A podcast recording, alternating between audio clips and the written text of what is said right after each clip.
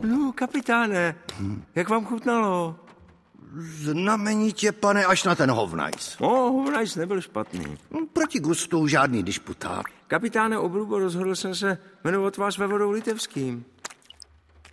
Vy chcete zabít Václava? Vydá, vydá ho, no, jestli je třeba zabít Václava, jsem proto, jsem jeho úhlavní nepřítel a ručím za své mužstvo. Ach, já vás mám tolik rád, Obrubo. Hmm.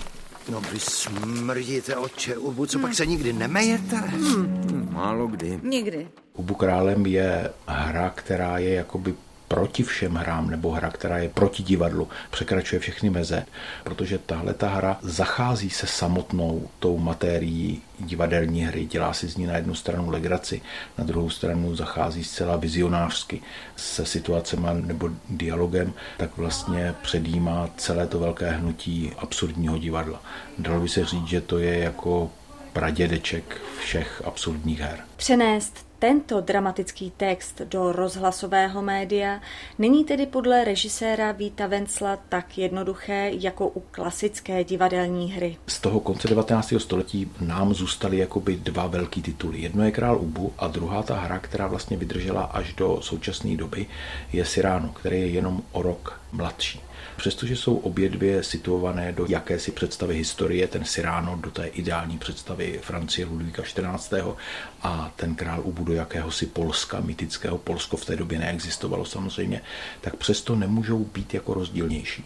Ten Cyrano je velký, krásný sen, při kterým se budeme pořád dojímat o tom, že možná by ještě mohli existovat ti muži, kteří jsou kvůli lásce ochotní obětovat všechno, zatímco ten král Ubu je noční můra. A po těch 100 nebo 120 letech se vlastně ukázalo, že náš svět se nepřiblížil tomu Siránovi, ale přiblížil se té představě krále Ubu. A přitom to zůstává velkou komedii. Čerpáte z Žaryho krále Ubu a ano. nebo navazujete i na některé jeho další pokračování. Vycházíme z toho prvního základního textu Ubu králem a k těm dalším pokračováním nebo úpravám, které Alfred Jarry taky napsal, k těm jsme přihlíželi jenom v některých detailech. Tohle je opravdu ta původní nebo první hra. Ondřeje Vetchého pověřil režisér stvárněním titulní postavy Krále Ubu. To je nejenom antihrdina, ale je to někdo, kdo měl zbořit nějaký konvence, které tady se budovaly po celý staletí. Má zákonitosti, na základě kterých funguje, ale je antisystémový, v podstatě asi jediný v tomhle příběhu.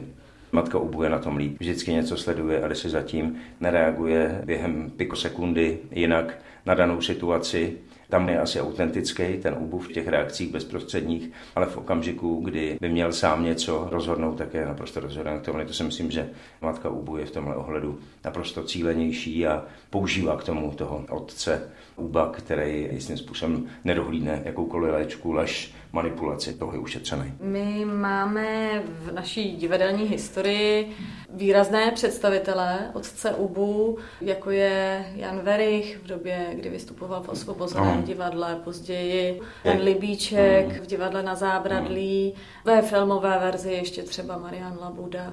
Připadáte si typově podobný těmto hereckým osobnostem? Myslím si, že ta interpretace toho otce Ubu samozřejmě bude k tomu, že ten chlápek může být rustikální nejenom vnitřně, ale i vně.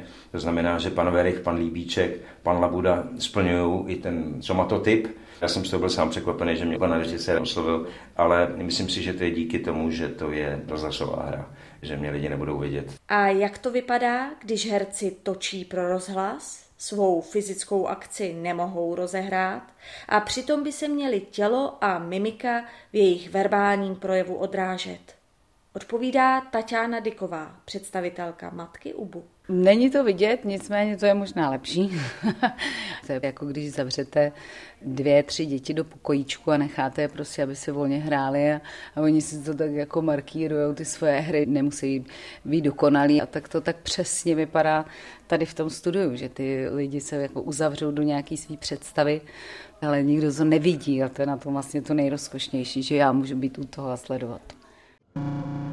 Právě stojíme před kostelem eh, svatého Antonína na Štrosmajerově náměstí. Vydejte se na architektonické expedice s teoretikem architektury a kurátorem Adamem Štěchem. Tady je třeba super jako ta vestavěná lavička tady, tady jsou všechny původní věci. Podcast Českého rozhlasu Vltava Hmota. Není to vlastně úplně tak velký prostor, ta budova. Na webu vltava.cz lomeno hmota, v aplikaci Můj rozhlas a na dalších podcastových platformách.